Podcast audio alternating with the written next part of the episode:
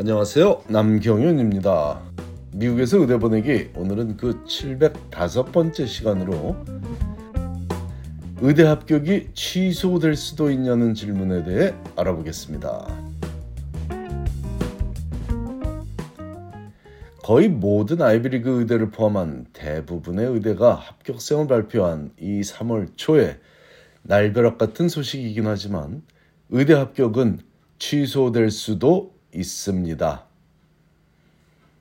모든 의대 합격 소식은 조건부 합격이라는 점을 간과해서는 안 되겠습니다. 물론 자신에 대해 숨김없이 모든 질문에 진실되게 답을 했고 혹시라도 문제가 될 만한 점이 있었더라도 이미 지원서에서 그 사실을 밝혔고 인터뷰에서도 그 부분에 대해 충분한 설명을 거친 이후에 합격을 한 학생이라면 걱정할 일이 아니지만 만일 그렇지 않고 과거의 행적에 대해 감춘 사실이 있거나 고의성이 없더라도 깜빡 잊고 밝히지 않은 사실이 추후에 밝혀졌다면 의대 입학의 결격 사유가 되어 합격이 취소될 수 있는 법적 근거는 존재하니 이에 대해 조금 더 자세히 알고 대처해야겠습니다.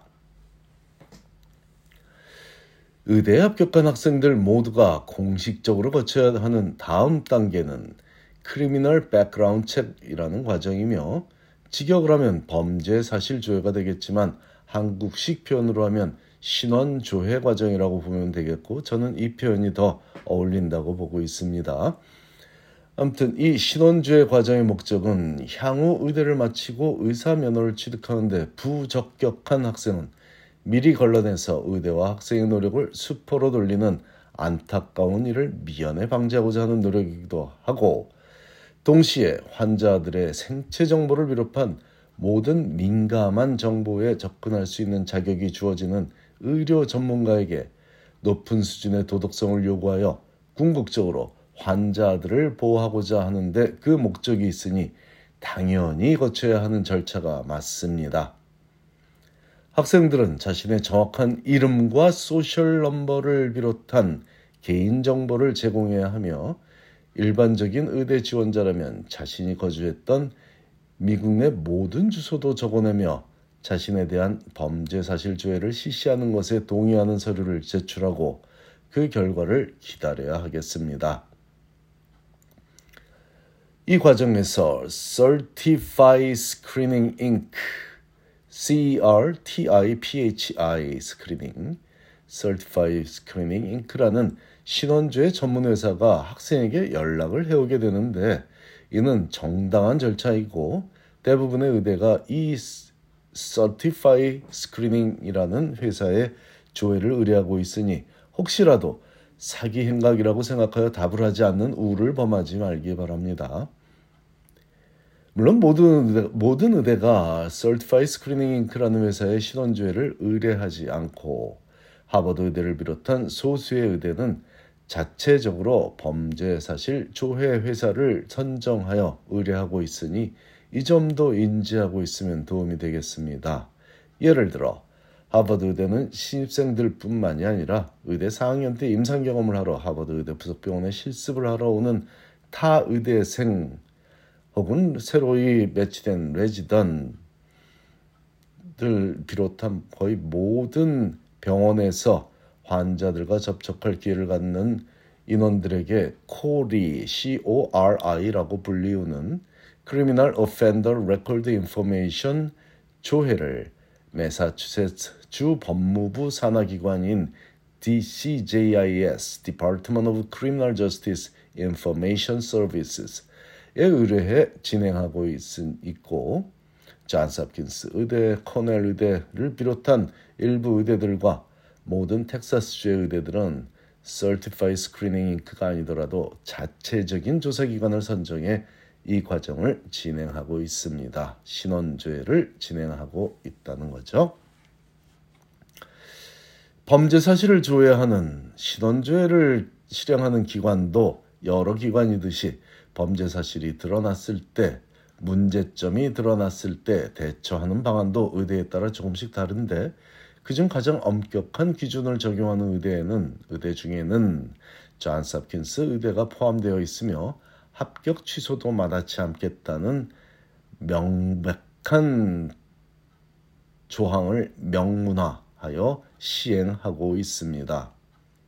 제가 범죄 사실 조회라는 표현보다 신원조회가 더 어울리는 표현이라고 생각하는 이유는 이름이나 살아왔던 미국 내 주소가 학생이 제출한 서류와 다르게 조회 결과가 나온다면 이런 사실도 학생이 소명해야만 하는 부분이기 때문입니다. 이는 주민등록제도가 존재하지 않는 미국이란 나라에서는 이름을 다르게 사용하여 범죄 사실을 숨기는 방식이 보편적이기 때문이고 아니 일반인에게 보편적이라는 건 아니지만 범죄자들에게는 보편적인 수법이고 주소에 대해서도 신중한 대답을 해야만 하기 때문입니다. 물론 고교 시절이나 대학 시절 기숙사에 살던 때의 주소를 부모님의 주소로 사용하는 경우가 일반적이다 보니 따로 기숙사 주소를 법적 서류에 적지 않는 경우가 있다는 거죠. 그러다 보니 신경을 안 쓰는 학생들이 대부분이지만 만일 대학 시절에 운전면허를 발급받으며 대학 기숙사 주소를 사용했다면 그 주소가 일반적인 주소든 정부에 보고할 때 사용하지 않는 피어박스 주소든 어떤 주소라 할지라도 운전면허 발급 기록상에 나와 있는 그대로의 주소를 적어서 제출해야만 제출하라고 권하고 싶습니다. 주소를 제대로 보고하지 않는 것도 범죄 사실을 감추는 일반적인 미국 내 사회 현상 중 하나이므로 일단은 있는 그대로 적어내고서 기다리는 것이 최선책입니다. 이름이나 주소의 오류를 포함하여 어떤 형태의 중범죄나 교통신호 위반 등의 경범죄라도 보고가 된다면 조회 결과 학교 측에 보고가 된다면 학교에서는 소명을 학생에게 요구할 수 있으니 이때 관련 자료들을 잘 준비하여 해당 사항에 대해 설명한다면 입학이 취소되는 일은 피할 수 있을 것이라고 봅니다.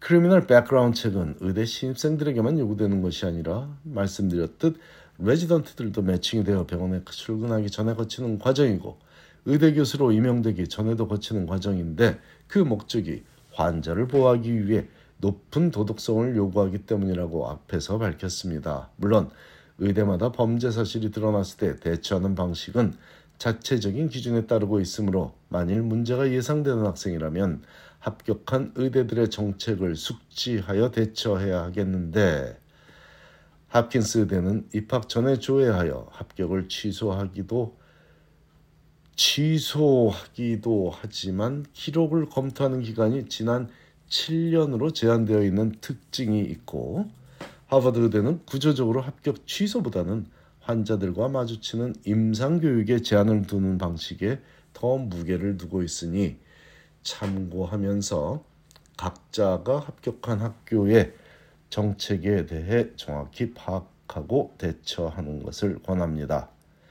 혹시라도 어린 시절에 잘못된 선택을 했던 적이 있는 학생이라면 가장 좋은 대처법은 각 의대 2차 지원서에 자신만의 특별한 상황에 대해 설명을 하는 기회를 활용하는 것인데 누구나 잘못을 저지를 수 있지만 그에 대한 모든 법적 조치를 깔끔히 마무리했고 반성하고 있으며 그 기회를 좀 더 성숙한 사회인이 되는 동기로 삼았다는 것을 보여준다면 오히려 매력이 될 수도 있기 때문에 힘들게 합격한 의대에서 합격 취소 조치를 당할 확률은 크지 않지만 만일 만일 만일 속이다 발각된다면 합격이 취소될 가능성이 매우 크다는 사실을 잊지 말고 반복된 나쁜 선택은 하지 말아야 하겠습니다. 감사합니다.